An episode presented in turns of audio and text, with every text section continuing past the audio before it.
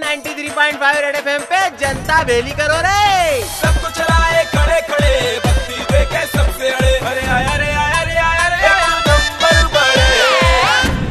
तैयारी तैयारी में ब्याह हो गया छोटे। क्यों कह रहे हो बड़े? अरे अरे लेन देन के कार्यक्रम पे बात जाती इससे पहले वरुण भी आवे रह गए।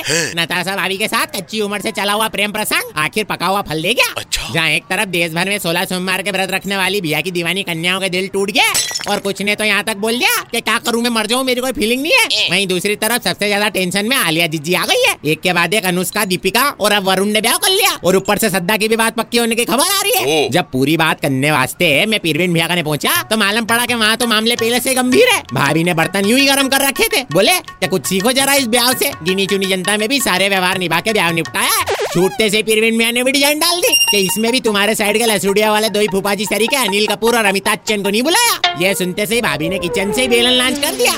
मैं तो बोले छोटे कि तीव्र गति वाले ब्याह के असल फ़ायदे तो वरुण भैया को मिले। इनके पप्पा नंबर वन दो चक्कर पिक्चर बने कूली नंबर वन इनकी बेटी भी नंबर वन इनका घर भी नंबर वन और अब ये शादी भी नंबर वन और जो बहू आई है वो भी नंबर वन। सीधी बात समझो तो कम मेहमानों में बचा लिया है पर प्लेट का खर्चा और रिश्तेदारों में भी नहीं फटा। माँ मेरे का पर्चा। हाँ, नहीं तो। 93.5 रेड एफएम पर एक नंबर बड़े बजाते रहो